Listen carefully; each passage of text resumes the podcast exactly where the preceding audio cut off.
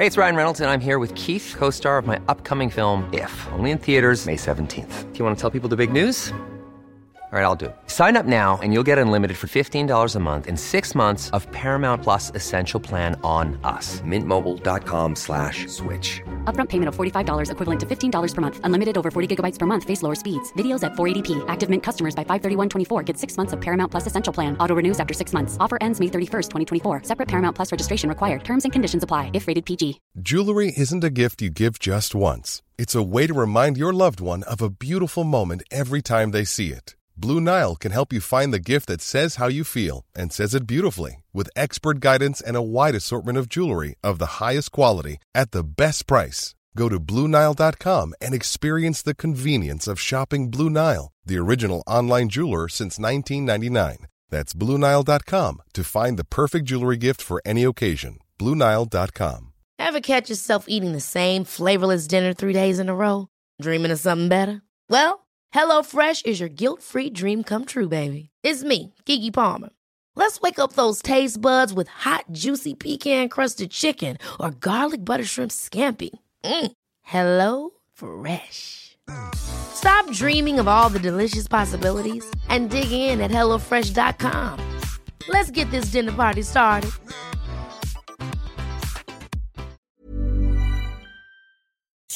And we are joined right now with the one and only Brandon Robinson, aka Scoop B. Scoop, how are you, bud? Man, I'm good. I apologize for being late. I just literally got back from Flint, Michigan over the weekend. I had a fight, and I'm tired. Thank you for coming. Of course, Sean on the phone. What's going on, Chief? Scoop, what's going on, bro? Trying to make booked it. and busy, man. You are booked and busy, bro. Stevie Wonder could see that.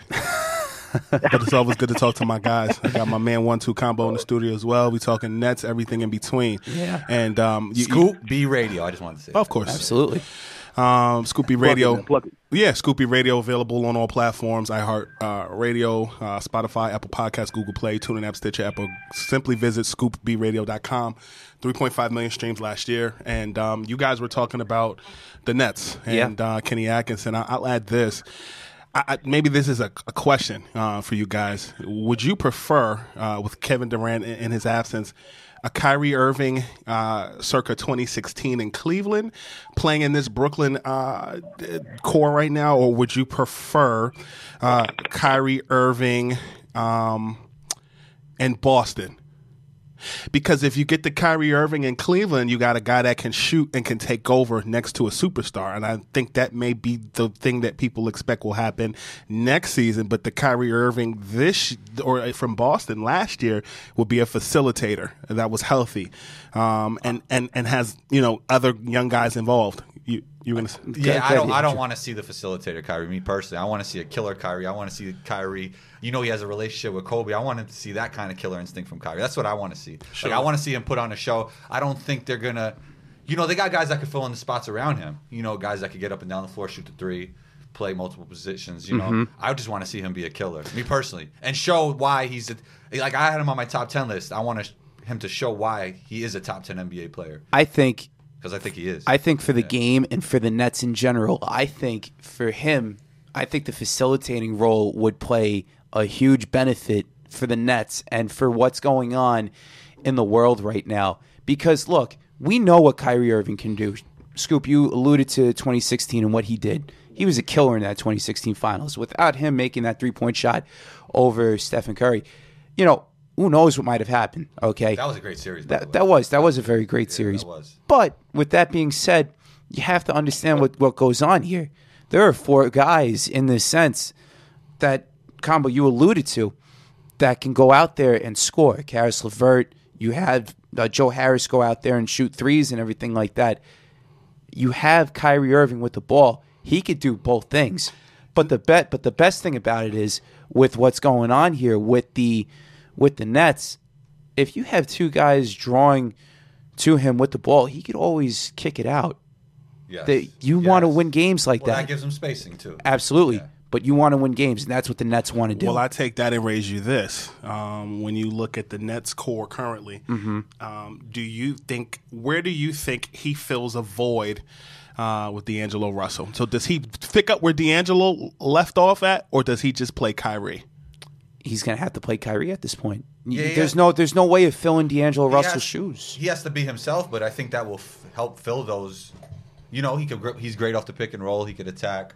Uh, yeah, he's going to fill that role, but he's going to do it in a Kyrie type of way. Yeah, that's nobody like nobody could finish around the rim like Kyrie, so he's going to add that element.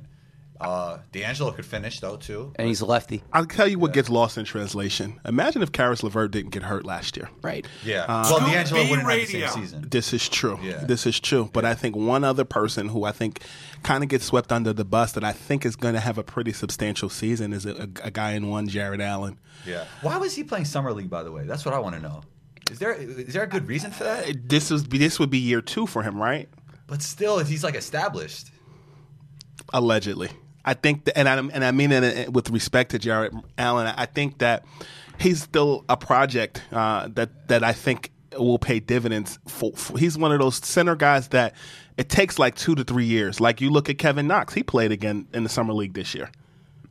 Right. I thought I thought Jarrett Allen is even more like we know he's going to be a very good player over even a Kevin Knox. I think there's some still some Yeah. it's a little bit hazy. Yeah, You know no, I, I mean? I, get, I get what you're saying. Which is funny because Kevin Knox actually fits the current. You would think he fits the current NBA kind of better than a Jarrett Allen would, but Mm-hmm. No. I think like we know Jarrett Allen's going to be a good player. we know he's going to Yeah. be a good Kevin player. Knox, I don't know. I don't know. the jury's still out, Yeah. particularly because the Knicks are, are have so many guys on that on that roster that play the same position. Right. Right. you know, right. like Yeah. positions two, tweener two three to four. Yeah. and four meaning like you got a guy that's like a like a Jerome Junkyard Dog Williams type frame. That's can, that's maybe the size of a small, small four, but doesn't have a, a, a, a J that's consistent. Right. Nobody's spacing the floor really. But Yeah. defensively, the Knicks are juggernauts in that in that in that space. That you know, toughness, so sure. it's like we're still talking about the Nets, but I think that when you look at the Nets and you look at um, what they bring to the table, I like Caris LeVert matching well with uh, Kyrie Irving. I, Yeah. and I and I also like Spencer Dinwiddie as the backup point guard. Many people thought you know that that he'd be the odd man out, and you know th- that maybe D'Angelo maybe this time last year would would maybe go to greener pastures, which he did. But when you look at just the core that they have, their their we- their weapon is their roster, and their weapon is their bench.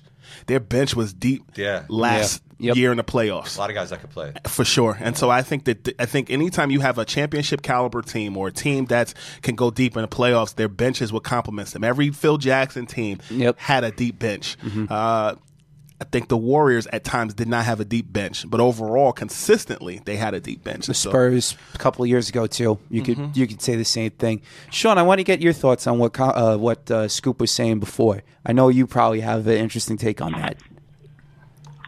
Well, the thing is, I mean, I would love to see half and half. I would love to see the Kyrie that gets other players involved early in the game. So get Joe a couple threes, get Caris a couple easy, easy shots, get a couple um, um dunks with either Jordan, Jarrett, so on and so forth. And then when the game calls for it, take over. When it's you know when you're playing the Bucks and it's 95 95 and it's you know 12 seconds to go. I want to see. I don't want to see Kyrie pass uh, pass the ball. I don't want you to then pass it to Joe Harris. I don't want you to then try and get an easy dunk. I want you to cross him up, drop to the lane, step back, floater, something. So if we could get half of each, I'll be uh, thrilled. But I think in the beginning of the year, I think he should facilitate more, only because you don't want these guys to get lost early in the year. Because at the end of the day, if Dinwiddie is still young, Caris LeVert is still young, Jarrett Allen is what 21 years old, like he's a freaking um a, a baby man. So I would love to see him early in the year facilitate more Sure. in terms of early in the games. But when it comes down to um, uh, a closing time, Kyrie Irving do not pass the ball to LeVert. And Take I- the final shot. That's why you're here. And what you said about Jarrett Allen, I think what gets lost in translation as as we're talking here on On the Board Sports, uh, you Jarrett Allen was really brought in to be a replacement for Brooke Lopez. Um, when you Right. look, when you go back and you look at the tale of the tape, Brooke Lopez was traded for D'Angelo Russell, and many people looked at the Brooklyn Nets as what were they going to do after they sent what was it four draft picks out in exchange to get Kevin Garnett, Paul Pierce, um, J- Jason the Jet Terry. don't remind me, Scoop. Right. Well, this is what I'll say Don't remind me, Scoop. who would have thunk it that the Nets were able to put deep rubber gloves on and pull something out deep Right. To, to edit myself. But Right. basically, I, I think when you look Right. at what the Nets were able to do in those pivotal moves, you made those you made those moves to get Allen, Pierce, etc. Then you swap Brooke Lopez out, you get D'Angelo Russell, you let him walk, but then you turn that into a sign and trade as part of the deal to bring in Kevin Durant. And then on top of it, during the summertime, you move pieces around. Uh, the guy from LA, whose name I can't think of right now, the brother that was shipped, I think, to the Atlanta Hawks.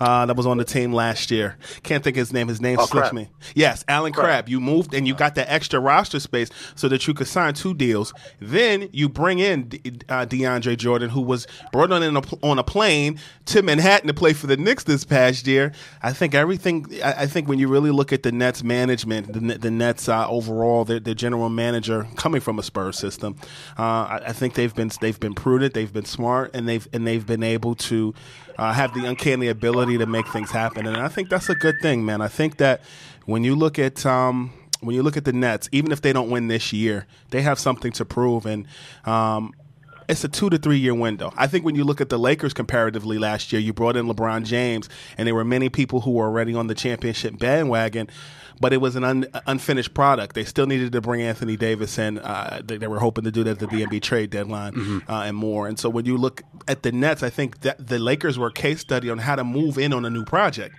Uh, so when you look at the Nets and what they're able to do right now, I don't think you should put championship aspirations there, but I do think that they have enough on that roster to compete, compete deep in an Eastern Conference that is without Ka- Kawhi Leonard, uh, who's Right. back in the Western Conference. So it's a lot going on, but I think the Nets, um, they got something something special that's going to build. Absolutely. We'll stick with the Nets here for one more. I gotta ask you, Scoop. Uh, you know, you you're you're involved and you see everything more at hand.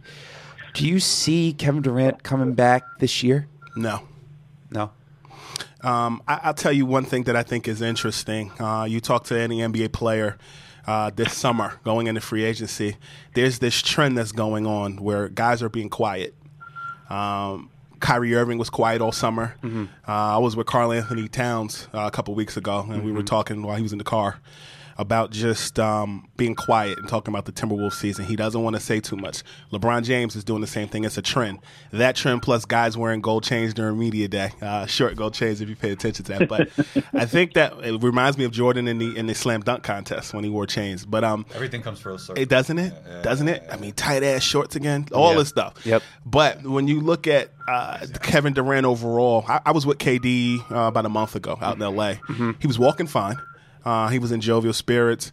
Uh, but I think you want to maximize the most. You don't want to. You don't want to have a damaged product. Him coming back in the finals damaged damaged his situation in, in the finals against the against the um Warriors. Tor- Uh, the Toronto Toronto Raptors. Raptors. Excuse me, I'm we got to get used to all these movements and grooves. It's all good.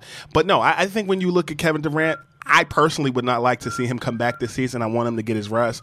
But I also do think that the Nets uh, should have done a maybe a more prudent job. I won't say better. I won't tell anybody how to do their job. I would have liked to have seen them do a more prudent job into getting a Kevin Durant replacement next to Kyrie For now, you talk for now, right? In the interim, not not forever. Um, but I- Obviously. yeah. So that's why I've been on the Carmelo Anthony campaign. Um, but I also do think that the Nets they're they're serviceable without him for now. Do you see? Do you see Carmelo Anthony signing with the team at all? At all with any any team, any team for that matter? It's not looking good right now. Uh, when I, I'll tell you that throughout the course of last season, uh, league sources that I spoke with, there was a deal on the table for the Los Angeles Lakers, and uh, they weren't making a play a playoff push. So at that point, you know, the, both sides were kind of like, no. Um, but I, I think the bigger problem with Carmelo was the perception, uh, and and and, and, I, and I'll add this: I do think there's a Colin Kaepernick element to it, not in the way that you may think. Um, I think anytime you look at Carmelo, and, and I, this was on, I discussed this with Robert Scoop Jackson on the Scoop B Radio podcast, which dropped today. Um, he talked about how sometimes uh, you can be too pro-black. If you look at Carmelo Anthony in the NBA, he's the only NBA player that has marched in Baltimore. Um, he's a guy that is very in tune with culture, Right. in tune with what's going on, and sometimes people don't like that level of attention. Um, I'll give you an example. Last season, uh, when uh, when um, Enes Kanter and the Knicks parted ways, um, the Nets were in conversation You had the Nets, you had the Rockets, you had the Celtics, you had the Blazers. So ultimately, he signed with the Blazers, uh, and there was a situation where I can tell you that the Nets considered it, but there were some things going on with he, he and the Turkish government, and the Nets did not want that type of attention surrounding uh, their team. Right. Uh, Sean Marks, uh, as I said, coming out of you know a Spurs system, very comparatively built Belichick alike with the Patriots in the NFL. Um, so, you know, to answer your question, do I see him coming with the Nets? Currently, no. They don't have a roster spot. Do I see him coming with another team? He's kind of in a situation where, you know, if somebody gets hurt, sure, almost like the quarterback position in the NFL, right? So I think um, there are a lot of factors that go into it. And once there's a perception, you know, you look at Oklahoma City, he was the fourth option in Oklahoma um, behind Westbrook, behind P- Paul George, and, and arguably behind Steven Adams. You know, and then you go to Houston. You play ten games. You're, Right. You're next to you know Harden and next to Paul. You know, so in ten games, a team like the Rockets, who are very analytics driven, um, you know, you ask questions. Is he is he is he effective? You know, you, you, you're assistant coach or a head coach. How do you tell a guy with a resume like Carmelo Anthony, okay, come off the bench now, versus and he's better than most of those guys that are on that team. It, it's a perception thing. It's a where he is age wise, and and as I said, other stuff involved like marching and things like that could make people feel how they feel. Right. And you know, you bring up Carmelo and where where he might end up playing. One team we'll we'll go over to the to the Knicks right now. The Knicks, Carmelo Anthony's former employer, right, goes out there and they they were all the media train, everything like that, hyped up Kevin Durant and Kyrie Irving and even Zion Williamson getting that number one overall pick. Media whiffed on all three and even you know Knicks management they came out this offseason and said that they wanted to build the team a certain way instead of having to spend money in free agency. They went out, they got a 23 year old and Julius Randle. They got Which I like that eh, move. I like that move too. Julius Randle is arguably an up and coming player still, still young. Then you go out, you get Taj Gibson, you draft RJ Barrett. You know, Scoop, I'll, I'll start off with you first. What's your take on on this Knicks offseason, number one, and how do you project and, you know, see them going about their business this year? Well, they didn't get KD and Kyrie, which was their goal, um, but that that doesn't mean that they're. I think they, that the Knicks can win forty games this year. Um, I think they'll be better than they were last year. But I also do think, as you mentioned, Julius Randle. I mean, he can easily become a a, a, a uh, all star in an Eastern Conference team that, uh, you know, on, on the Eastern Conference squad. Radio. So that's that's one. Two. Um, you know, I talked to Kevin Knox and I talked to RJ Barrett about that situation. And, you know, Kevin Knox basically assured me that the Knicks are fired up, the fact that they couldn't get those guys um, because they really thought that they had a legitimate chance to do so, particularly because of the interworkings of who's who and who knows what.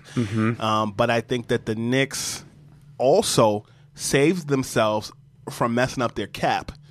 Um, next, se- this coming off season is not going to be a huge um, money grab because there's not really a lot of people around.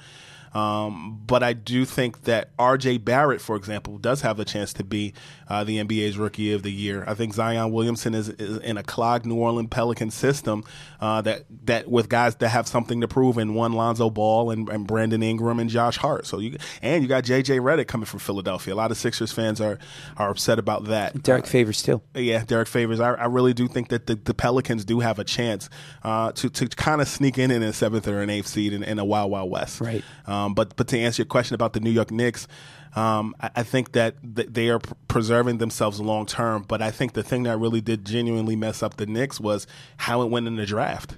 I mean, if the if the Lakers did not get that fourth pick in the draft, um, we might not be talking Anthony Davis and and and uh, and the Lakers. And in turn, nobody expected the Pelicans to get that first pick in the draft.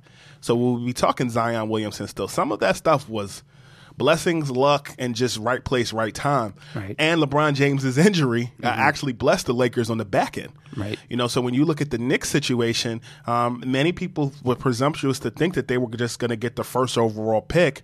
Uh, I, I think that the, all of those things considered, placement and movement, kind of were to their detriment when it, when it was all said and done. Right. Um, I, I can tell you this about about Kevin Durant. Um, so free agency was like that Sunday. Uh, I, I was speaking with someone uh, who was in direct contact with Kevin Durant that Thursday and was saying he had pretty much made up his mind that Thursday about the Brooklyn Nets. And you also look at some other factors involved. Uh, Kyrie was never coming to the Knicks. I, I can tell you that I was on record in February letting people know that Kyrie Irving was joining the Brooklyn Nets uh, no matter what. So some could argue they were a package deal. Right. Um, and I don't know everything that was going on behind the scenes, but what I can tell you is um, that th- those conversations about Kyrie and KD were, were were were dated all the way back to like last summer. Uh, and some things that I did eh, eh, retroactively after free agency. But Right. what I could tell you is it was related to the Knicks. KD was either going to go by himself or he was going to come to Brooklyn with Kyrie. Kyrie had made up his mind a while ago, um, and and then with the Knicks free agency stuff as well. Boston was actually something he was considering uh, returning to. I'll say as as as early or late as maybe fe- January. February, um, but there were some other things that happened behind the scenes. But as it relates to Kevin Durant, I mean, he's basically doing the same thing in Brooklyn um, that he would have done with the Knicks. Sit out a year, come back, and you know maybe attract a bunch of people to come to Manhattan, and, and it didn't happen that way. But Right. yet and still, what I say, what I'll say about the Knicks is this: um, I do like what they did in the offseason, particularly um, with. Uh, former Bull, former Wizard, uh, potentially six man of the year. Gibson. No. Oh. Uh, this is what happens when you're coming off a flight. It's okay. Um, but basically, I, I've talked to a few Knicks, and basically, Fizdale is preaching a lot. People are saying a lot, but I think it comes down to their point guard play. I think Dennis Smith is going to have a better season this year.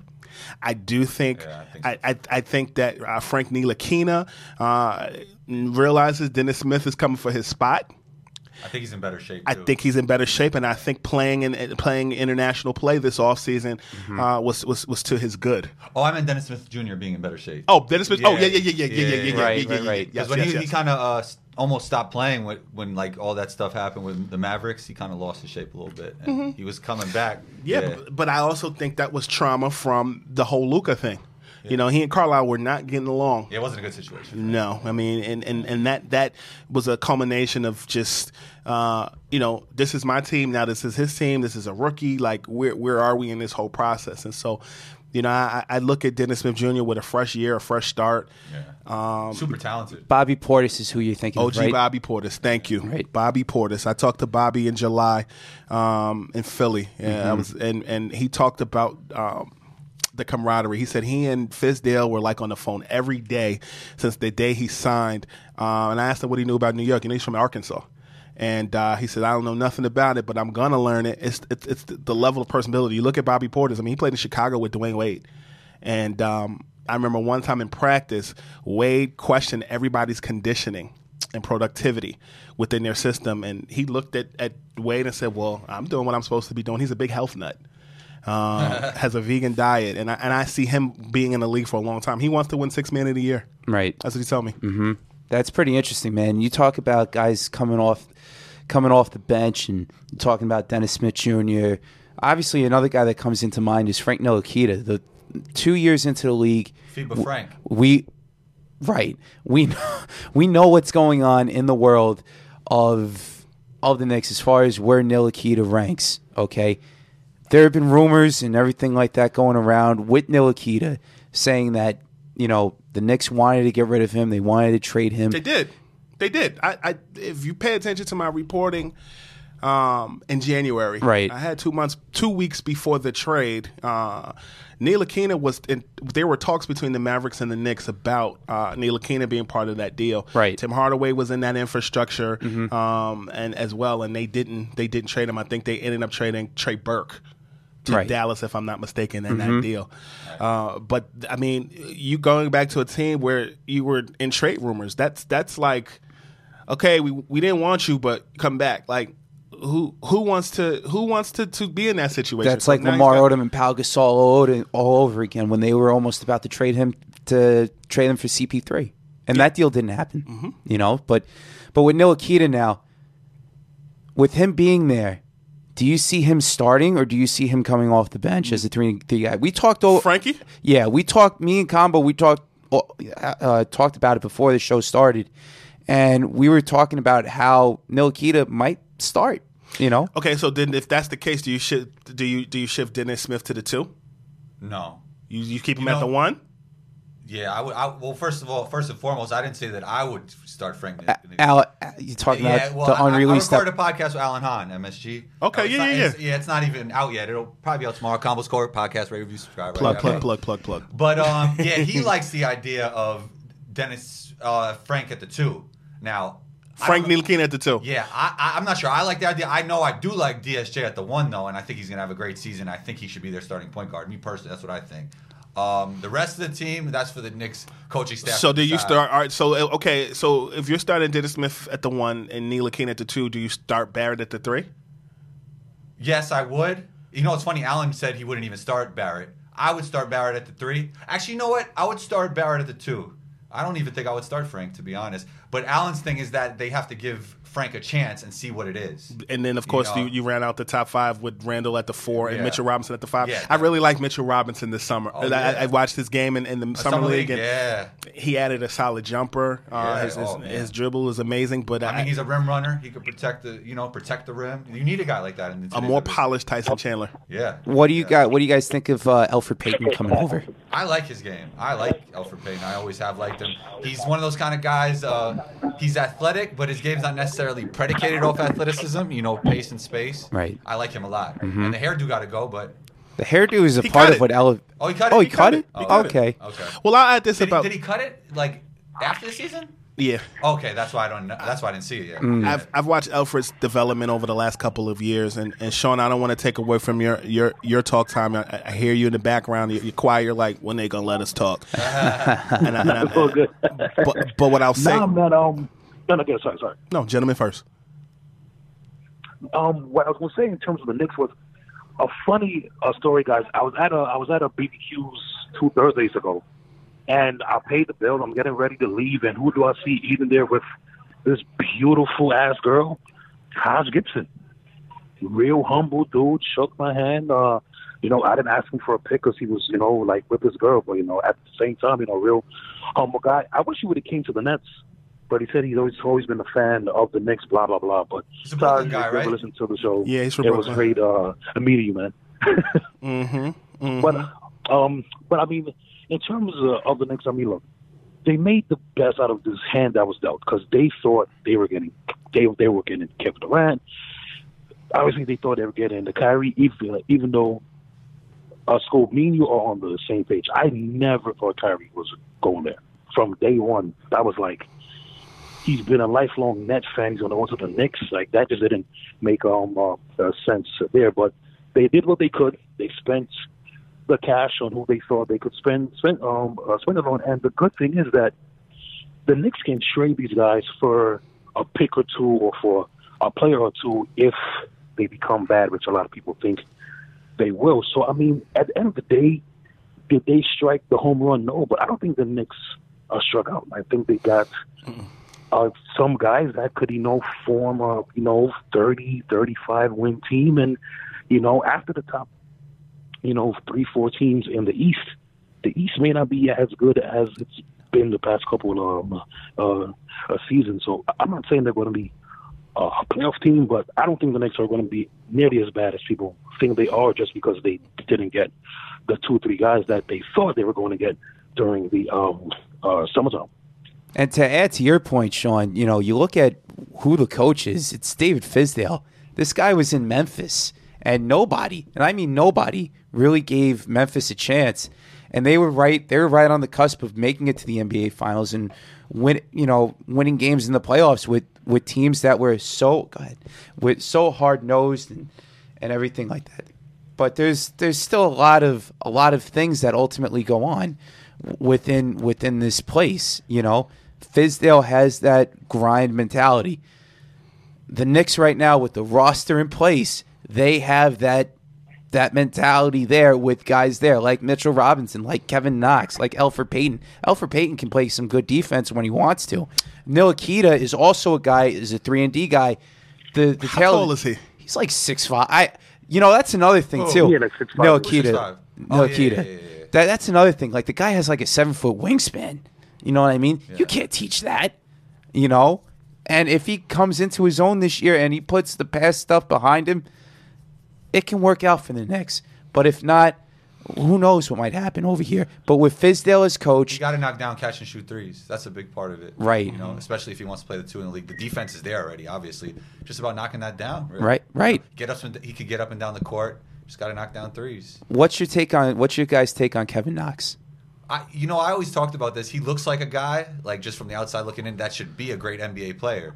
You know, he, he's he got good size. He could. Sh- it looks like he could shoot the 3 Mm-hmm. It looks like he could guard multiple positions. But is he actually efficient? That's my question. Like, Right. can he actually really knock down threes, or he just look like looks like a guy that should fit in the modern NBA? You know. I think I, I I'm not calling him great, but I think I think greats take time to develop, and I think you went from a system with the Knicks last year that you know dealt with faces that we didn't recognize to like guys who are staying the course and who want to be there. Right. I think he's a sol- I think he's a key tool in the Scoop shed or B a- Radio. a solid role player uh, within a system. Am I ready to call him an all star? No. Um, but I think even when you look back at the Knicks in the '90s, John Starks was hard to figure out and, and hard to place for a while. He did make an All Star team, and you know he did compliment Ewing, Starks, or excuse me, Ewing, Mason, and, and all those other guys well. I think it takes time. Um, that being said, uh, I think that second generation athletes his dad having played college basketball at Florida State, playing football there, I, I think there is a development there that's different than person who just comes in and, and, and you know is the only person ever to play. And so I think that transition this year will be better. His sophomore season will be better than his first year. What you gonna say? No, I was thinking. So, if you're a second generation guy, do you feel like you should give them more of a chance because there's more potential? Look at Steph Curry. Nobody was checking for Steph Curry like that. No, that's true. You know, Yeah. and look at Kobe. I Many mean, he- people gave up on Steph Curry before his career even started. Yeah, and then you, you look at guys like Kobe. I mean, Kobe, people knew he was good. Jerry West knew how good he was. It, it- his dad, you know, to this day, I, I know Jelly still has good footwork.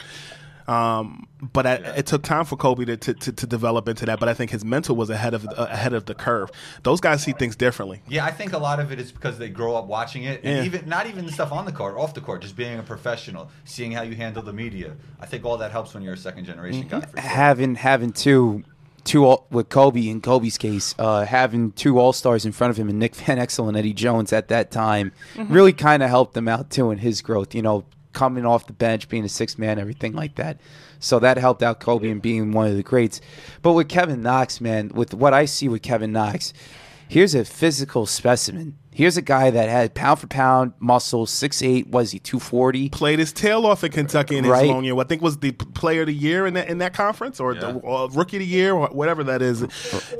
Played played his position well. Right. It takes time. You- Absolutely. listen, you you go from being going to a, a winning program under Co- Coach John Calipari to coming to the Knicks and having to figure everything out and losing. Right, and that's and that's also too like what many what many pro athletes look at. They come from winning from every level, high school, you know, college, and now you you- come to the pros and you see that. You know, you, you got to deal with losing. It's tough. It's tough for a lot of athletes to handle. Mm-hmm. You know, Sean, I know you want to talk One of about the- this. Yeah, yeah, yeah. One of the things that, and I think Scoop, in terms of Kevin Knox, Scoop, Scoop, you said the perfect word. Position. Is Kevin Knox a three? Is he a four? Is he a two? Because he played all uh, three of those uh, last year, and I think in this new age of the league where you have positionless uh, uh, basketball, not every player can adjust to that. There are some guys that just want to be a three, they want to be a four, they want to be a two, they want to be one, they want to be a five, so on and so forth. Kevin Knox, he strikes me as that type of a guy that I'm not saying that he's slow because obviously when you have a family that played the game, you know the game. But Kevin Knox doesn't strike me as the type of guy that he'll be comfortable. One game he's playing the three, next game he's playing the four, next game he's playing the two. I think if the coaching staff allows him to focus on the two, three, or the four for right now, for this season, maybe for next, let him get um uh, uh, comfortable and then let the position and stuff come because what I saw from Kevin Knox was a lack of uh, um, uh, uh, confidence. Like, like he would have some wide open shots, twenty foot shots, three pointers, and there'll be brick left and brick right. And I'm just like, kind of like Scoop um, said, when he was in school, those were nothing but net, knocking those down, confidence, rising up, knocking down a shot. So I think Kevin Knox can be good, but I think the Knicks have to be very careful because if they misuse him this season and or next, he'll be a bust and he won't be on that team. I think, yeah, I think. I mean, he has the skill set to be an NBA player. I don't know what intangibles he has though. Like, what are those things that he brings that don't really show up in the stat sheet? I haven't really figured that out from him as well. I think we're Right. still figuring him out. Yeah, Yeah. yeah. Like an Ant Tolliver, right? Like he could shoot the three and he could guard most positions, but like his intangibles are just. I, I love Ant Tolliver, by the way. Like I love his game. He's been I don't around know- for a minute. Yeah, like I, I think he's super underrated. You know, when you take intangibles into consideration, I don't know which intangibles Kevin Knox actually you, have. at he's one of those guys that I think is going to end up being like, eh, eh, not position wise, but just hear what I'm saying. PJ Brown played in the league for a long time. I've heard p- coaches say, "Man, if I could replace ten TJ PJ Browns and put him on a team, I would because he's coachable. He could he could you know I remember in fantasy basketball, I could put him between positions three through five. He doesn't hurt you. Kevin Knox to me is going to be one of those guys that's going to stay around in the league for a long time because he's vocal and because he he he doesn't hurt you. He's he- kind of what I hear you saying is he's a standard issue guy. yeah, He doesn't hurt you. He doesn't damage you. He helps you in certain situations. I see him kind of being like a, a um uh what's the dude that just signed with the Lakers that played for the Nets last season that was going at it with Ben Simmons and B called him a nobody. Uh Jared Dudley. Yes. I, I see him as a Jared Dudley. I mean, there were times during his career with He's- Charlotte He and definitely has some more physical talents. Yes. than- yeah. Yes. Yes. Yeah. Uh, but that that locker room presence you see, you Yeah, when yeah, people yeah. start using those phrases like locker room presence and things like that, to me that just says that he's been a vet for a long time. He has a vet presence about him, but now I think in his sophomore year, it's about proving what you can do. Because I think the other thing is, I think Allonzo Trier is trying to prove that last season wasn't a fluke. Right. He came out of nowhere undrafted, and I think that you know to be successful with the Knicks, um, you don't have to be a star player. I think the Knicks kind of have, in my opinion, taken on an identity similar to Memphis when when Fizdale was there. He was able to coach with with not a ton of maybe star power. I mean, he did have Gasol, Yeah. but at the and he did have Conley, but the role players were, were helpful too. Zach Right. Randolph. I Zach think, Randolph. I think David Fizdale's going to have some tough decisions because I think some of these guys who can't play together, a lot of them need the basketball. Mm-hmm. DSJ needs the basketball. RJ, I don't really see him as an off the ball basketball player. Um, who did you just mention? I just forgot that that he's Portis? not off the, no um, ISO Zoe. He needs the basketball. yeah, like, yeah, yeah, like yeah, some yeah, of yeah, yeah, yeah. some of these guys together. I don't know if that's a great if that's a conducive mix to Even winning, even Morris. to winning basketball. Even Morris. Yeah, but Morris, Well, Mor- Morris is a di- Morris don't. More, you got to get the ball to Morris. These guys actually. Morris is need not even supposed to be here. Yeah. Uh, Without going into too much detail, um, what I will tell you is the, the, the Spurs wanted him heavily, so did the Clippers. And there were some things that went on behind the scenes where certain folks whose names I won't mention were making him wait, making those teams wait, and he got pulled into that Knicks situation. Right. And what I'll say is, um, he has a Rasheed Wallace presence to me, and I don't think it's uh, within that team. Like vocal leader, loud, and it's not just because they from Philly. Yeah, Rasheed was was a different level player though. Yes. like as a basketball player. Yes, but I, I think that that team overall, they have a lot of characters. They had you got to I think make it fit. I think Rasheed had almost Hall of Fame talent.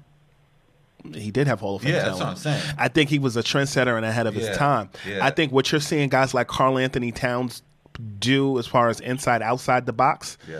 Um, and speaking of intangibles, he don't have Rasheed Wallace's intangibles from what I see now. He's still early. who you talking about? Cat. You know what I'm gonna tell you about Cat that I that I enjoy. I think Jimmy. When we look back five to ten years from now, Jimmy will get credited for making him a better player because he met that that season in Minnesota made him tougher. Yeah, But he you also- tougher. but Rasheed you- was always was bo- came in the league tough. But you got to remember something. Karl Towns is 23 years old. Did you know that? yeah. He's young, and so I think that that develop. You forget because he's so tall.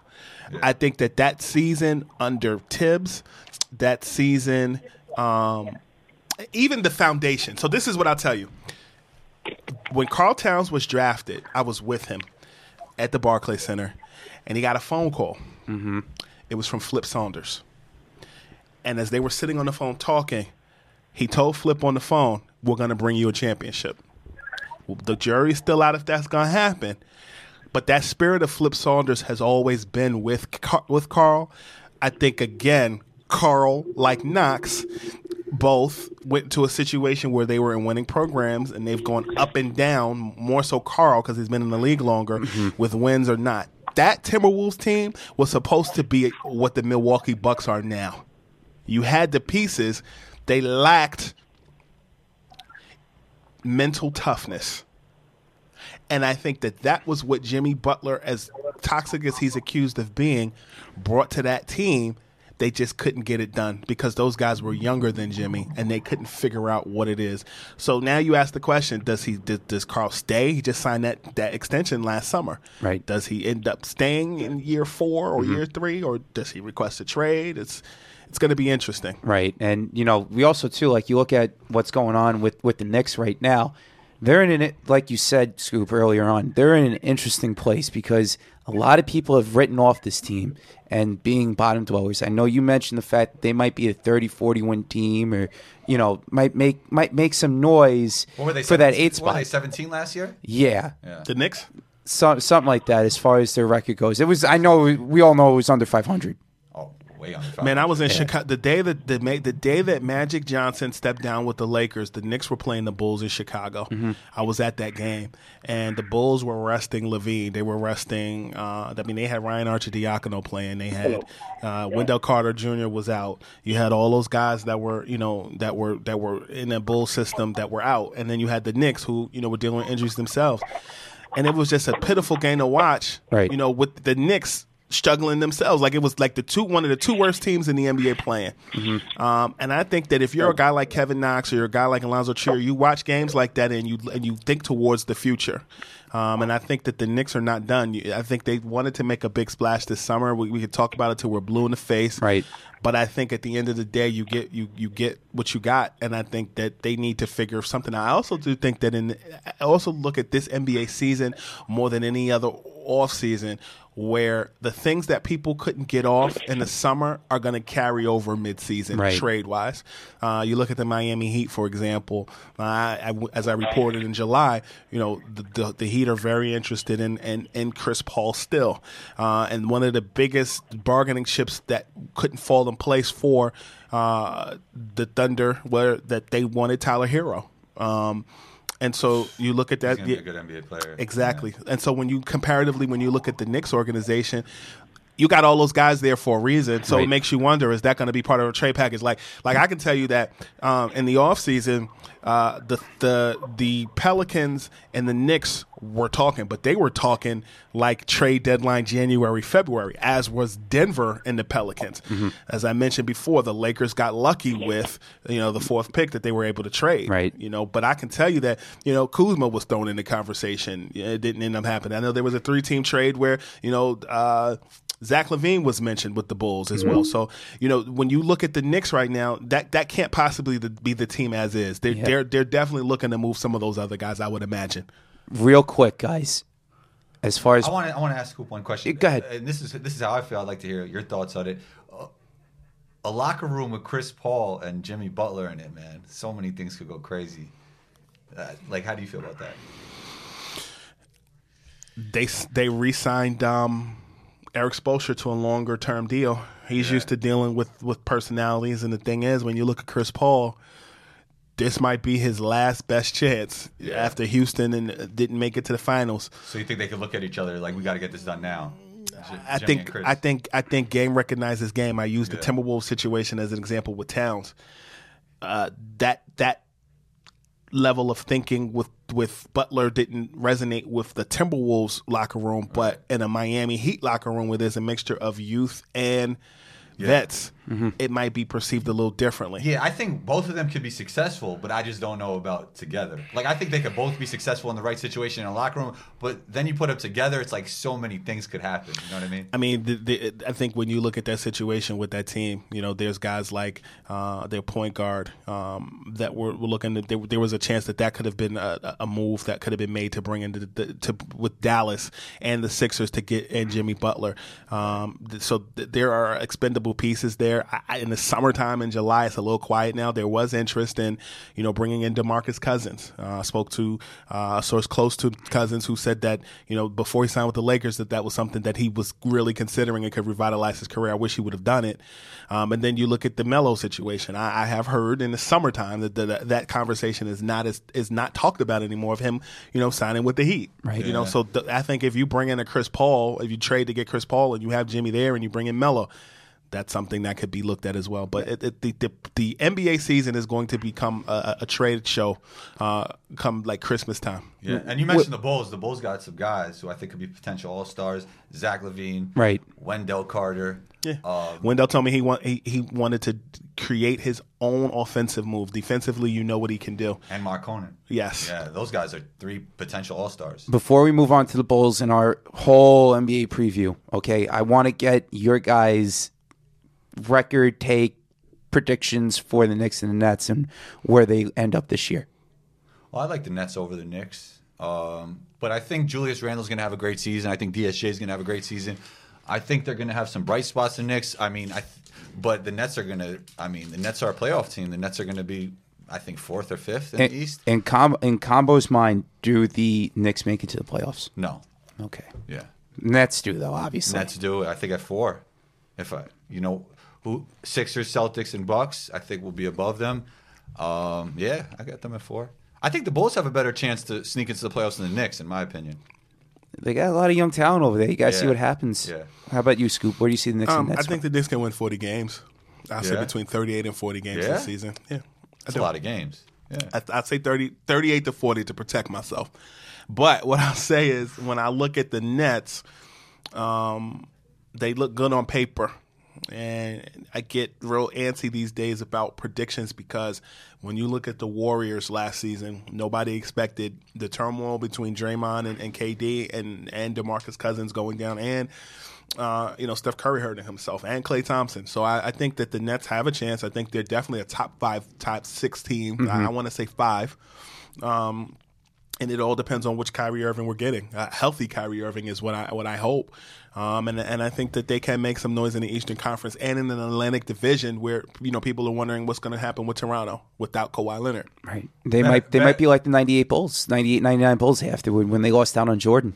Better, so, see what happens. Speaking of the Bulls, better record, Bulls or Knicks? Um, I like that they added Thaddeus Young. I like that they added Coby White. Yeah, But- I like Coby White. I liked him in summer league. He But- played really well. It's hard for me to say because I have not seen the Bulls together. Um, I've seen uh, I've seen some iteration of the Knicks last season, and it wasn't impressive.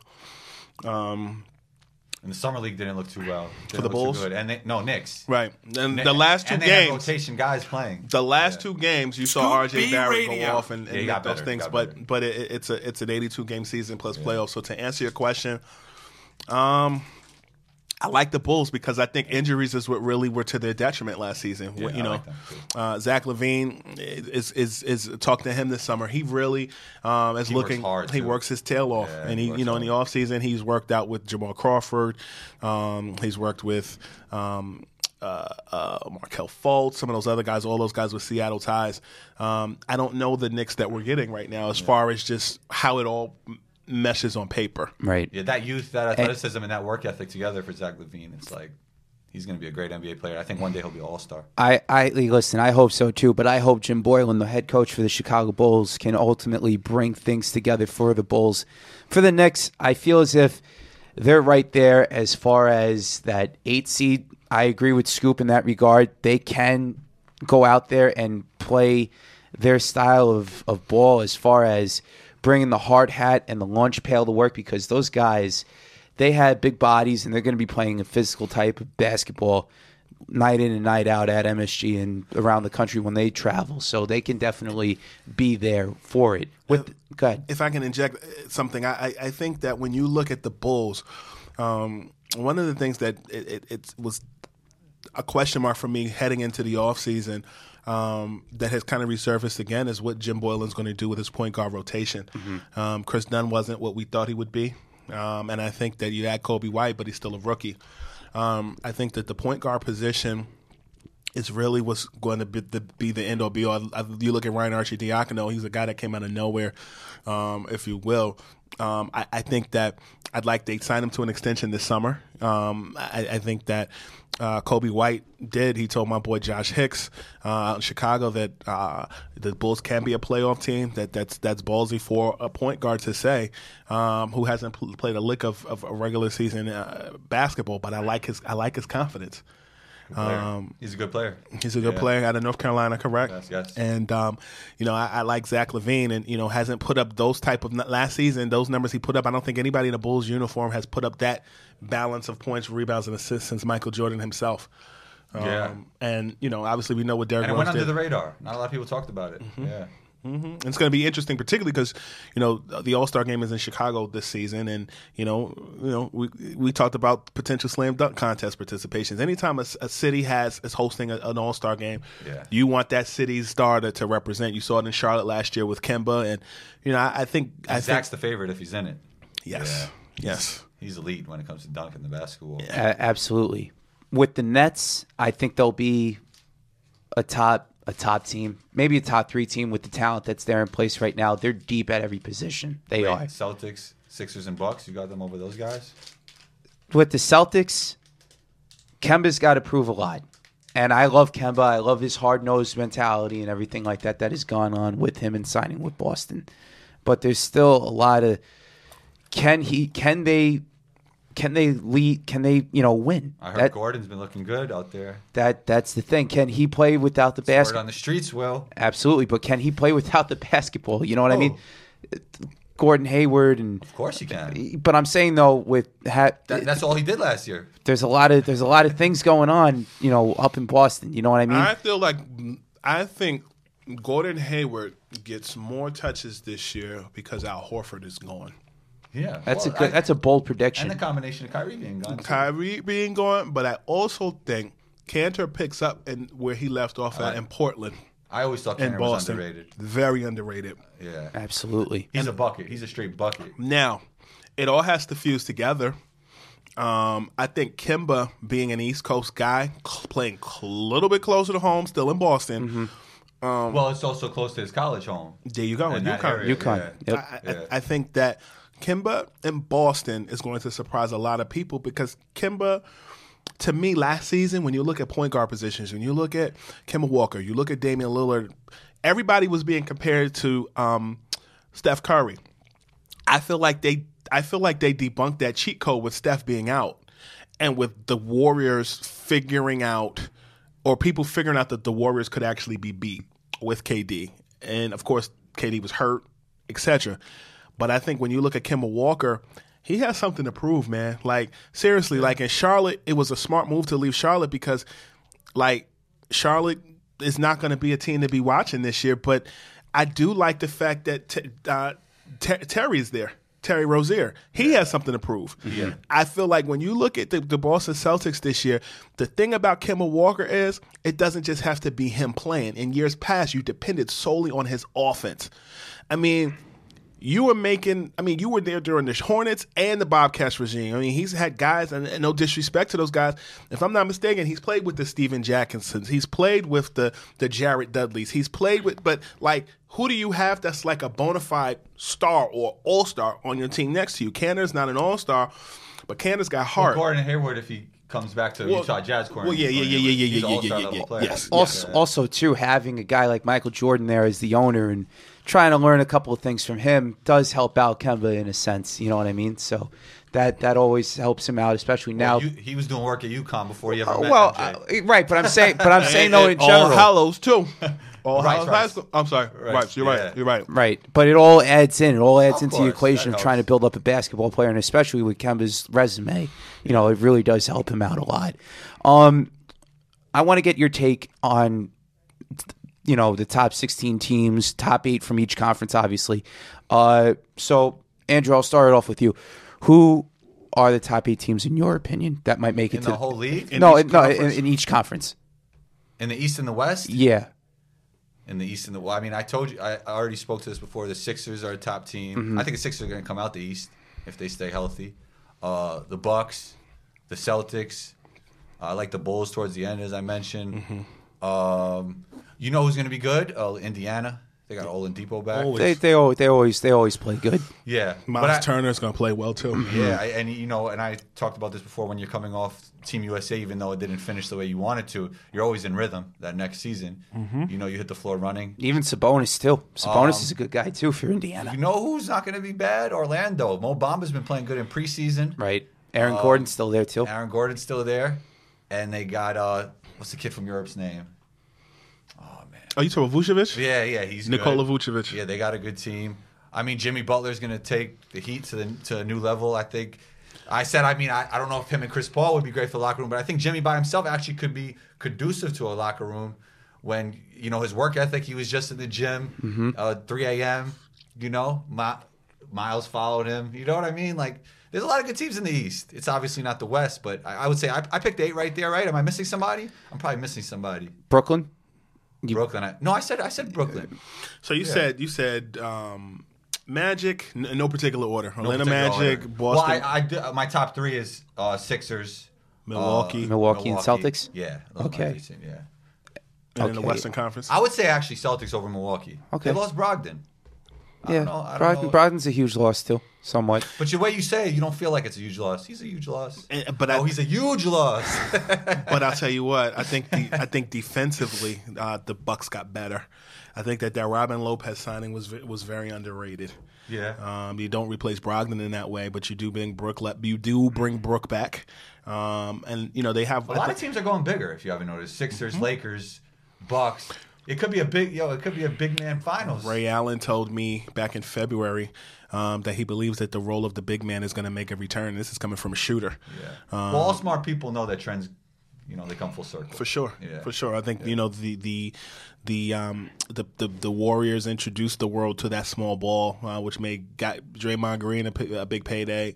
Uh, and they, Now he's listed at six five out of nowhere. Right? uh, come on now, but we knew this already. So, you know, so I, I I look at that situation with you know with with with the big men. You know, look at Tacko Fall. Uh, a guy Playing well preseason. Yeah, man, but we knew this already. People think that it's like you got to recondition yourself. Uh, I asked Shaq uh, about Tacko Fall. I said, "Hey, what you think of Tacko Fall?" He said, "I like tacos." Uh, but I think that he, he he agrees with that theory from Ray Allen. He thinks that the role of the big man will, will make a return. Right. Western Conference for you. Western Conference, man. You know what? The Lakers showed me a lot in that preseason game. I know you got to take preseason games with a grain, Grain of of salt. salt. You got to take it with a grain of salt. But I watch for like small things, like the way LeBron is moving. That's what I want to look at when I'm watching a preseason. I'm looking at things like like how's he moving. He was moving fluidly, and I think he was even moving more fluid than last season. Um, and I think the X factor for the Lakers is going to be Danny Green because they need him to space the floor, and they don't have many other knockdown shooters. I know Danny Green went through a spurt with Toronto when he wasn't knocking them down. If he could go through a spurt throughout the playoffs where he's knocking down threes, I really think they could win San the cha- I think they could win the championship. You know, but uh, Clippers obviously like load management. Maybe their regular season won't be as good as some of the other teams if they really load manage Kawhi and Paul George. Um, who else we got in the West? Who else we got in the West? Portland. Portland is you know they're always going to be there. Dame Lillard, Jazz. He's killing. He just killed Shaq twice. Yeah. you know what I mean. Jazz. Uh, Jazz. Who won that battle? Scoop. Well, well, Dame has two. Dame has two songs now, and Shaq only has one. So it's kind of hard to judge. But Dame's a better rapper. He's So- a better rapper. I was with Dame last month, and I asked him. I said, if LeBron is the Jay Z of the NBA, who was Dame Lillard? He said he's J Cole. I like that. I'll be honest with you. I did not listen to the diss tracks. I did see snippets of it. Um, Dame is nice. Dame he is could- nice. He, Oh, could, I- he could really rap. Like I think if he what like if nobody even knew Dame played basketball, he could make money off rapping. he could. Yeah, Um, he's legit. Shaq is the 50 Cent of the NBA. Meaning his punchlines and, and, and, and his That's true. and That's his true. and his and his ability to, His to- bars are a little outdated though. Right. and his ability to go beneath the belt, he's got it. But I think if we're going based off of bars and anti mumble rap, I could see why the young younger generation would say Damian Lillard without a question. Yeah, he got. He, that- I'm partial. Shaq is my guy. Uh, but at the same time, it's good for the NBA more than anything else. Right. Um, I think that I think that um, the fact that we're talking about a rap battle before this regular season has started has shown you how far the game has come. Yeah. and uh, I think it's great for entertainment and, and to bring everybody together. I mean, he and Marvin Bagley. I know that that was a. I listen, I was paid more attention to that. That was a. Uh, He's a- playing well in uh, preseason too. Yeah, there you go. Yeah. There you go. Who are your other teams in the Western Conference? Who am I? Utah, Denver. Right. I like. Um, he knows Michael Conley. He's gonna really help. De- he's gonna really help them. Uh, Utah. U- Utah. Yeah. Um, who else we got that I'm missing? So we got so we got Clippers, Lakers, Utah. We got Denver, Portland. S- Portland. I think the Spurs could sneak in there. Five. That's more than five. Will. I got five. I counted five. But okay, listen, I, I may be wrong. Combo score math. We do it differently. All right. Nah, nah. Um, who else we got? Who else we got? Throw some, so, throw some teams at me. Uh, Minnesota. You think Minnesota's a team? No. Hell no. I think Spurs over Minnesota. Okay. Yeah. Um, who we missing? We're missing somebody though. Sacramento, young team coming up. I don't think so. They were right there. so. They're right mi- there on the cusp of it last year, on on the playoffs. The Thunder. Hell no. you know, but I'll tell you what. Honestly, they're a young, entertaining team. I think that once whatever happens, Chris Chris Paul happens, that's that will uh, that will assuredly become um, Shai Gilgeous-Alexander's team, which I, I'm- I'm a fan of Shai Gilgeous-Alexander. Right. Uh, having played on that Clippers team in the playoffs last year and soaking up a whole bunch of game, um, but that that team is on the rebuild. Is on the rebuild. Did they trade the power forward too from the Clippers in that deal? From Paul George, you know who I'm talking about the the guy that went number twelve Clippers with. didn't trade anybody. no, they really gave up a lot of picks. You know, They only mean? gave up a lot of picks. it was and- like four or five. Picks? yeah, they Yeah. gave up a lot of. They didn't lose too much. I'll tell you that. I mean, they lost Gallo. yeah, They lost Gallo, but besides that, I, they didn't lose anybody. I was no, I I thought they gave up oh, that they power lost Shamet, right? that power forward. Shamet's still in in L.A. Oh, so they're Okay, good. then yeah, I'm yeah. probably thinking of Gallo. The but- Clippers really didn't lose anybody, and they gained Paul George and Kawhi. That's crazy. Yeah, That's insane. Yeah. but who, who Dallas, another team you talk about your boy Doncic all the time. That's who I forgot. Are they going to How make did I it? forget Doncic? Are they gonna Yeah, make it? They're gonna make it. Okay. Yeah. Well, you know, Porzingis got to stay healthy. Yeah. All right, the let me ask you a thing. question, and I asked this on my Instagram stories. Do you guys feel if Porzingis stays healthy, he's a bona fide superstar in the NBA? No. No. Why not? because I don't think everybody's meant to be a superstar, and I think Well, that is true. he That is doesn't, true. He doesn't. He doesn't. He he strikes me as a star. Uh, I think Luka Doncic is a superstar. There's just a certain there's a certain swagger to. Of course you do. Of course there's a certain swagger that that that Doncic has. But I also think he was brought in to be the Dirk replacement. Doncic. Yeah, uh, Porzingis at the power forward, not impact like Doncic, but Oh, okay, positioning on the floor. Right. Yeah. As far as a big I- as a as a big f- three I four agree five. with that. Right, I right. agree with But that. as far as as far as like the man Doncic is in his own lane. Yeah. You, Yeah. you do you get what I'm saying? oh, of course. Yeah. Yeah. No, everybody knows I've been high on Doncic from before the draft. Right. People were saying I was crazy for saying he'd be the best player of this year. But we're not going to get to that right now. I just want to like this pick and roll situation with Doncic and Porzingis. I like it. Could be game changing. Mm-hmm. First of all, they could both they could both handle the ball. They could both set the screen. And Porzingis is a lob threat, and Doncic is an elite passer. Um, he's a big target when he's catch and shoot. Porzingis, which Doncic's vision. I mean, that's going to be a dynamic duo. what about another team in Texas, the Rockets? The Rockets. Uh, don't like that mix. I don't like that mix. You don't like the Russell Westbrook, James Harden mix? no. Okay. I mean, they, they, they are limited on big men down there, and usually Pat Riley, he said the best years ago when the Lakers were winning championships, rebounding does win you championships. And right now, they do not have that. I mean, you could pick any part of basketball and say that wins you championships, right? Well, rebounding does win you championships, though. I guess. Doesn't the de- scoring. Does it defense? Doesn't scoring more points than the other team? I don't know. I get every you got you can't be too deficient in anything. I mean, when you look Yeah. at that, when you look at you know to, to stay on topic with um, D'Antoni, yeah. Scoop you look B at that Radio. Phoenix Suns team that almost went to the finals that year. Uh, they were a cheap shot away from going against the, the, the Cavaliers in 2007. And Right. you know when you when you look at when you look at what they did, I mean they're doing they're doing what the what the Warriors ended up doing. You know, playing their small ball. It was a carryover for that. And Right. I mean, Amar'e wasn't a was a hybrid power forward. You know, in that system. I mean, you you did have other hybrid big men, but I mean, when you look at that that that Rocket system, it reminds me a lot of of that Phoenix team. uh, you know, Clint Capela is a guy that's gonna I think benefit.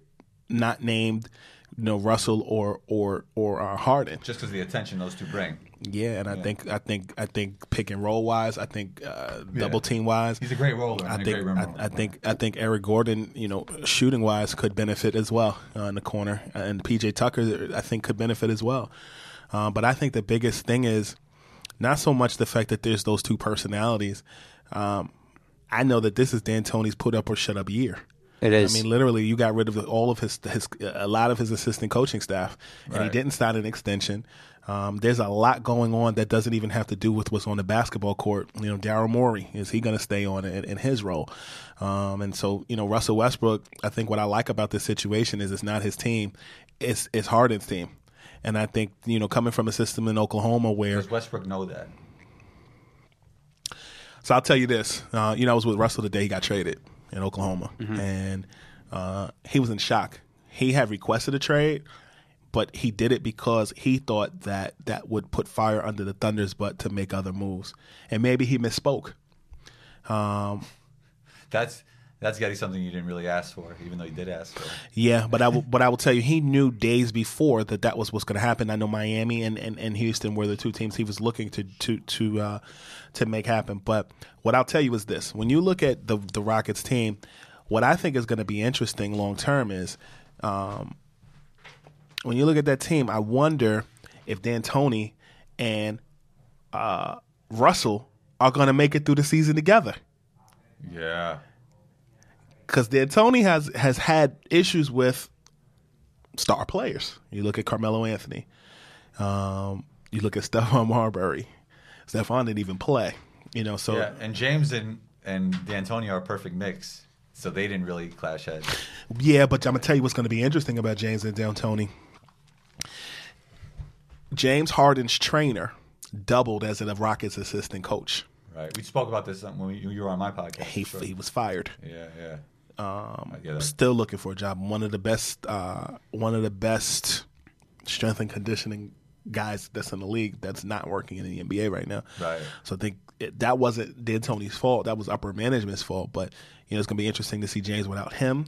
Um, and I also think that it's going to be interesting to see um, in a Western Conference. Um, you just got a lot of guys. You didn't ask me my my picks. You were getting ready to say something. Yeah, yeah. I was going to also too mention Phoenix in regards to Phoenix.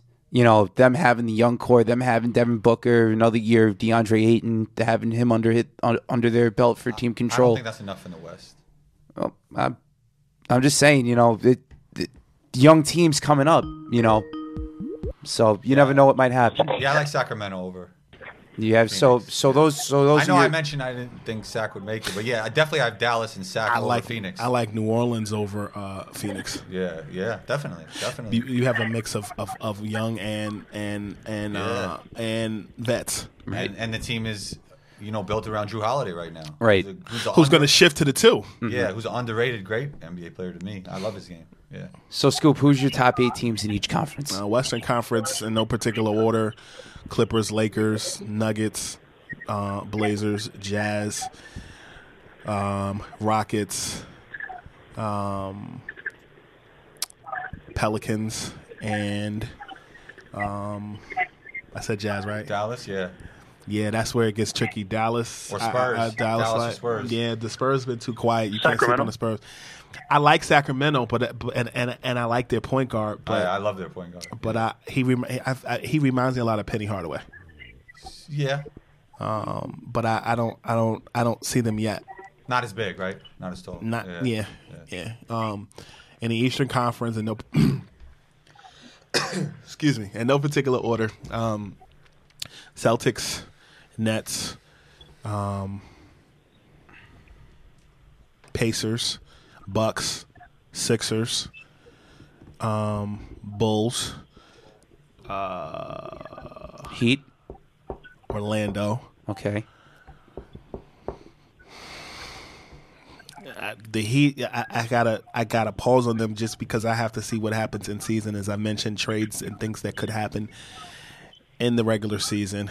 Um, but I like Orlando over Miami right now, particularly because their youth movement has grown. I, I, I actually uh, do like I would like to see Markelle Fultz uh, have an efficient season this year. And they gave him that extra year on the contract. That's going to help Markelle's mentality and his Mm-hmm. Yeah. mindset. Yep. You know, I think he's going to have a breakout season. I, you, I, I just think he's. I think he's going to come. I always said that I thought Markel was going to come back to where he should be. You know, and then and then eight would be, I guess Miami, but um, yeah.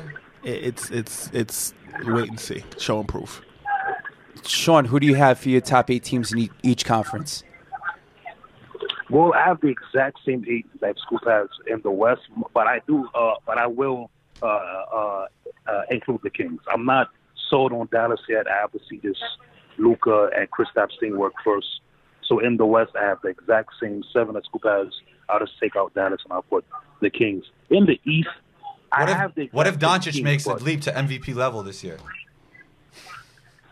But I think it's the pieces around him because at the end of the day, KP has gotten hurt, so we don't know how he's going to come back. And then after that, you still got the JJ Bareas of the world and the Tim Hardaways of the world. Like I'm not necessarily sold on those guys just yet, especially in the West. If, it was in the East uh, uh, combo, no doubt. But in the West, the West is a gauntlet. So Yeah. that's why I'm kind of holding off on that. In the East, guys, I have the exact same teams, but I don't think that people are giving Toronto enough due. Like, yes, I know Kawhi was the reason they won the championship, but they're in the East. I think that Toronto can scrape together 40, 42 wins and at least get in as like a silver eight seed. So I like the addition same of Rondae 17, Hollis Jefferson. But, uh, huh? I like the addition of Rondae Hollis Jefferson to Toronto Raptors. Yeah. yeah, like he's a real scrappy guy. He fits what they want they want to do. I'm not sure. Scoop, um, I actually have a, a question um, uh, uh, for you, Scoop.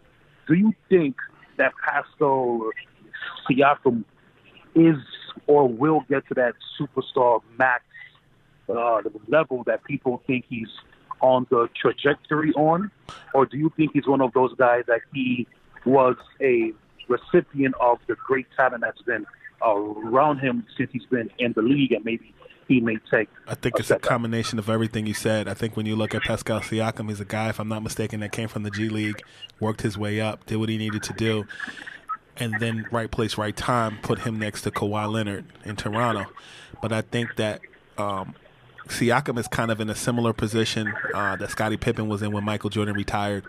If you look at that that Bulls team when Michael retired, Scottie still averaged about twenty something points per game, and if I'm not mistaken, the MVP Bulls of the All-Star game, the too. MVP of the All Star game, and wore those red and black Jordans, I, those remember- I was about to say the same thing. with the with the Jamaican pepper uh, All Star jersey going right. I remember that. But yeah. but then Right. you know, but then when you when you look at when you look at um that bull when you look at that Raptors team, or well, let me first start and say this. I talked to Scottie about that, like about Michael retiring, and it was like he goes, "Man, I wanted to focus on me, and I wanted to score the basketball and do what I needed to do." And he's like, "But I was like that in practice too." Michael leaving just gave him the luxury of being the leader of that team. So you know, comparatively speaking, with Siakam, when you look at that situation with Kawhi being gone, now is the time to prove why you're still able to do that. So he has to channel his Scottie Pippen. He needs to make it All he Star would team. call Scottie as a mentor. He'd be a great mentor for P- for Pascal. I, I could see it. Yeah, yeah. I could see it. So I, I- I think in that situation, um, mm, if the if the Raptors were not to pay him, he could still go somewhere else and find greener pastures because he's a ball player. And I think um, oftentimes people will compare him Kawhi to Michael. I think there's only one Michael, um, Yeah. but I, but I but I do see the impact that he's I see had it in spots. The mid-range jumper off the dribble. You know, getting to the rim.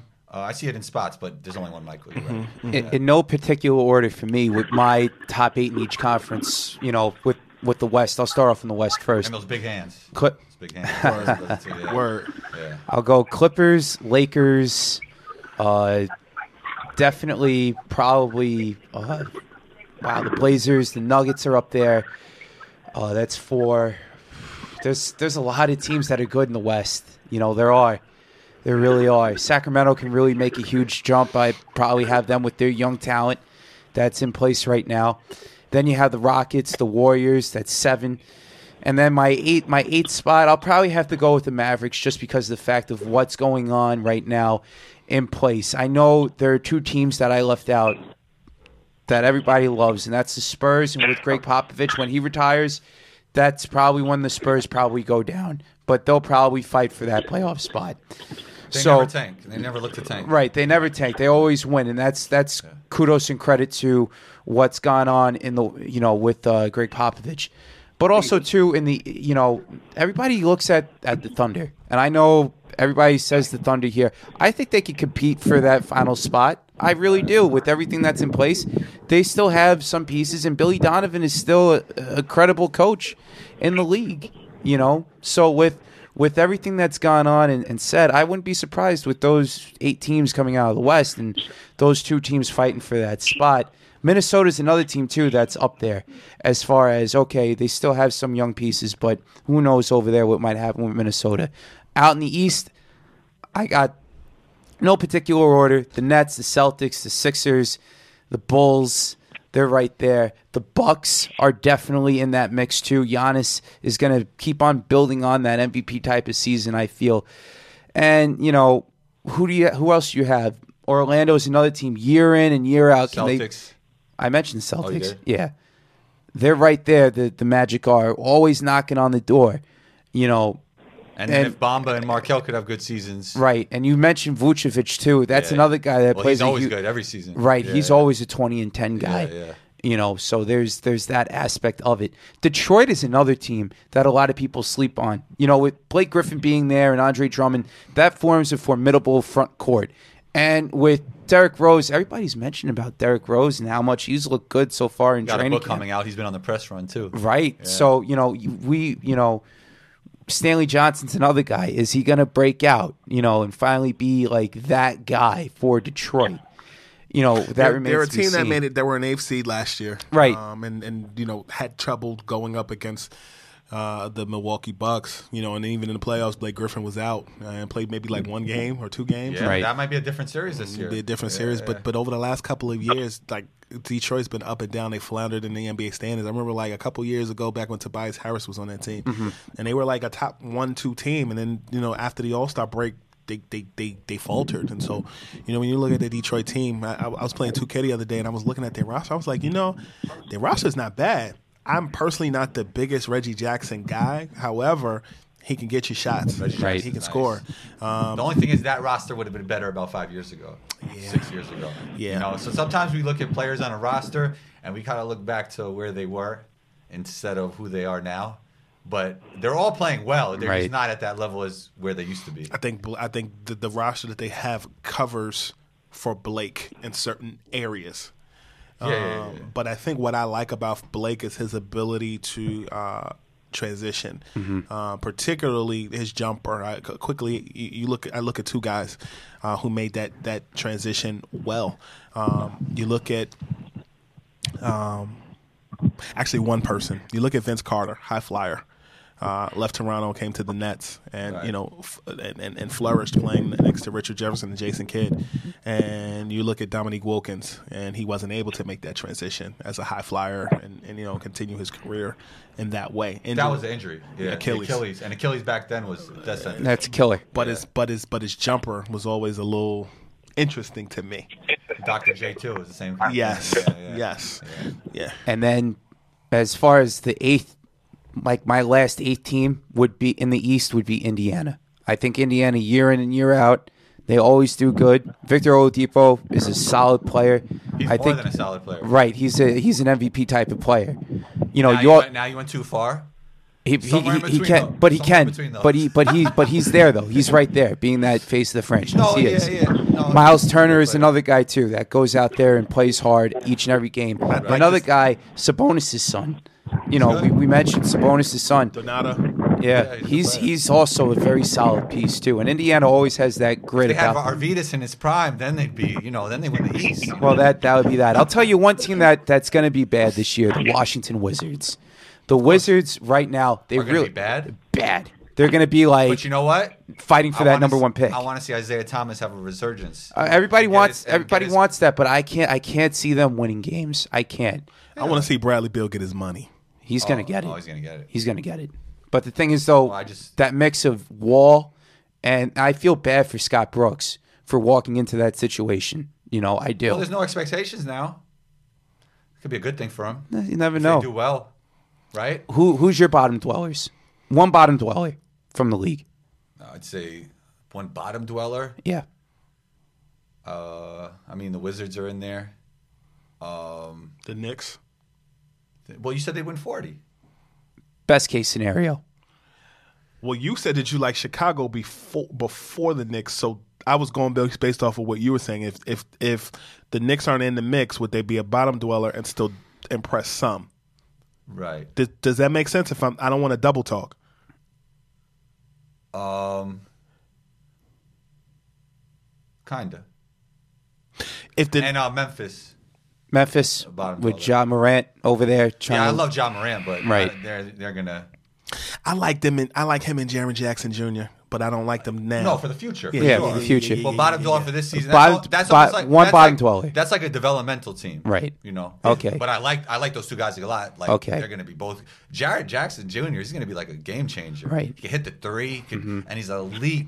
He's an elite, elite rim protector. Scoop, who do you have for one, one, uh, one bottom dweller? Um, I like Memphis in the West, like you said. And that's hard this year because the, the the talent is more spread out. Right. You know what I mean? Absolutely. Yeah. I like I like Memphis in the West in the East. Um, you know, it's funny you were talking about Isaiah Thomas. Up until like yesterday, I forgot that he was even on that team. I saw something on Instagram where it was talking about how um, John Wall and and still mentions that the the the the the Celtics and Wizards series a few years ago. How they still talk about it. That was the year Isaiah had that big year in Boston. Um, MVP type year. MVP type year, and then you know it, the perception thing. Um, Right. Um, I, I like Washington, but I like Washington because I do like Isaiah Thomas. Um, you talk to anybody, uh, Jamal Crawford is a guy that, that, that I that I've had on the Scoop B Radio podcast, and he speaks well of um, Isaiah. Just those injuries are the reason why he's you know in the situation he's in. I mean, he went to Orlando to try to resurge his career. Clyde Drexler told me he liked that move, um, and it didn't work out in his favor. Uh, Right. And, and you had Denver, you had all those different teams. So like. I feel like now is like put up or shut up. Like you're in a kind of a situation like Melo when he went to Oklahoma. It's like okay, now you got to show and prove because like Melo had like this three year window. So I think with Isaiah, like I really want to see him make moves and, and, and take his career back to, to where it needs to be. Right. Sean, who's your one bottom dweller team? Real quick. Uh, Washington in the East and in the West. Uh, Memphis only because they're young. Only because they're young. Yeah, those guys are good. I got you. Scoop mentioned Clyde Drexler. Remember when they thought he was better than MJ at one point? Yeah, Yeah, that's crazy. He was a really good player. but he put and he put up numbers himself. Right. Yeah, but then Jordan put six threes on his head. Yes, he did. And that's when people weren't even shooting the three like they are now. That's a lot of 3s mm-hmm. Real quick, guys. Who do you have in the NBA Finals? I have what I want to see. Can I just say who I want to see? Go ahead. I want to see the Lakers and the Sixers. Okay, Lakers, Sixers. Scoop, who do you have? So let's go with that. Lakers Sixers. Okay, Lakers, Sixers. Who do you have? Scoop. Lakers Bucks. Lakers, Bucks. Okay. Sean, who do you have in your finals? I have Clippers, Sixers. Clippers, Sixers. Okay, so, So you Kawhi. guys, so you guys have my teams just not together. It be like that sometimes. We're all right there. We're all right there. I'm gonna have to go unconventional right now. I'm gonna have to go Bucks and Bl- Memphis Wizards. yeah, sure for the lottery pick. I'm gonna have to go Bucks and Blazers. Bucks and Blazers. Finals. Blazers isn't a bad pick though. Blazers. Blazers. No, that's not a bad pick at all. Uh, I mean, I think if everybody stays healthy, it's a tough pick. and you added Hassan Whiteside to that team. Yep. Um, Damian Lillard is just the I killer. mean, but Scoob, you could if teams don't stay healthy, it could really be any team. But if team if teams stay healthy, I don't see the Blazers going to the finals. I think that the Lakers and the Clippers are the popular pick, but I think when you look at the fact that they went to the conference finals, Damian and, and, and or rather CJ got his money and Hassan Whiteside has something to prove. I, I can see why that is. Just like you know, people make the case that Utah improved, particularly with uh, Conley. Conley coming Yeah. over there and stuff. So I, I think like the- Utah. I think more than anything that that that's that's conversation for the Western Conference because they're just that daggone good. Absolutely. Utah and Denver are both going to be really good this year. Oh, they will be without sure. a doubt. Without a doubt, one hundred percent. Jokic is percent. their point guard. Oh, they people were mad at me, Scoop. Why? Because I had Jokic at three on my top ten. Uh, yeah, I can see it though. I mean, he has impact on the team. Yeah. He does. He, He does. impressed me in the playoffs, but he was that consistent all year, He even was. before the playoffs with Yep. the national attention. I got to know, show you my top ten. Let me know what you think after. We'll All talk right, about that I'm with later. it. Yeah. Absolutely, it. guys. Really great show. Sorry I was late. It, it's okay. It's all right. Better late than never. Sometimes, Scoop. You know that. Come on, man. Yes, sir. Will, What's up? Who do we have winning it, Will? I just mentioned, but I got Lakers, by the way. Lakers. Lakers, Lakers. Sean, who do you have? Sixers and seven. Sixers and seven. I would like to see that though. I would like to see that. Do I think it'll happen? I don't know. I'm gonna have to go. like to I'm gonna have to go Blazers in six for my pick. Blazers in six.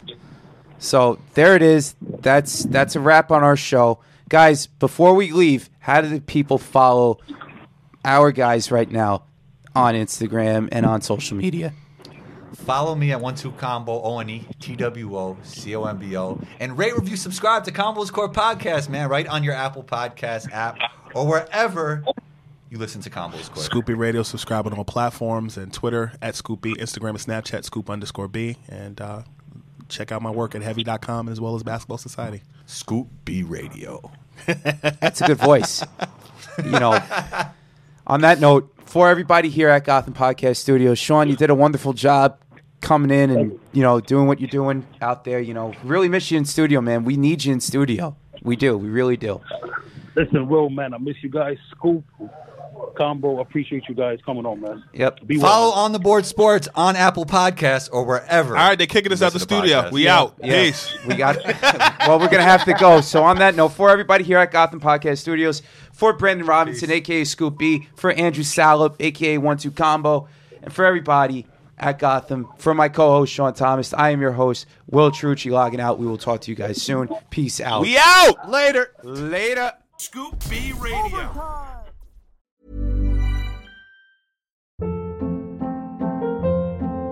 Hold up. What was that? Boring. No flavor. That was as bad as those leftovers you ate all week. Keke Palmer here, and it's time to say hello to something fresh and guilt-free. Hello Fresh. Jazz up dinner with pecan-crusted chicken or garlic butter shrimp scampi. Now that's music to my mouth. Hello Fresh. Let's get this dinner party started. Discover all the delicious possibilities at hellofresh.com. Hi, I'm Daniel, founder of Pretty Litter. Did you know cats tend to hide symptoms of sickness and pain? I learned this the hard way after losing my cat, Gingy. So I created Pretty Litter, a health monitoring litter that helps detect early signs of illness by changing colors, saving you money and potentially your cat's life. Pretty Litter is veterinarian developed, and it's the easiest way to keep tabs on your fur baby's health right at home. Go to prettylitter.com and use code ACAST for 20% off your first order and a free cat toy. Terms and conditions apply. See site for details. Hey, folks, I'm Marc Maron from the WTF Podcast, and this episode is brought to you by Kleenex Ultra Soft Tissues, your ally to help tackle your allergy symptoms this season. I love the change of seasons, but nobody loves pollen and all those other things floating in the air that make you sneeze during this nice weather. Kleenex Ultra Soft Tissues are hypoallergenic and allergist approved, so fight back against watery eyes and runny noses without worrying about irritating your skin. For this allergy season, grab Kleenex and face allergies head on.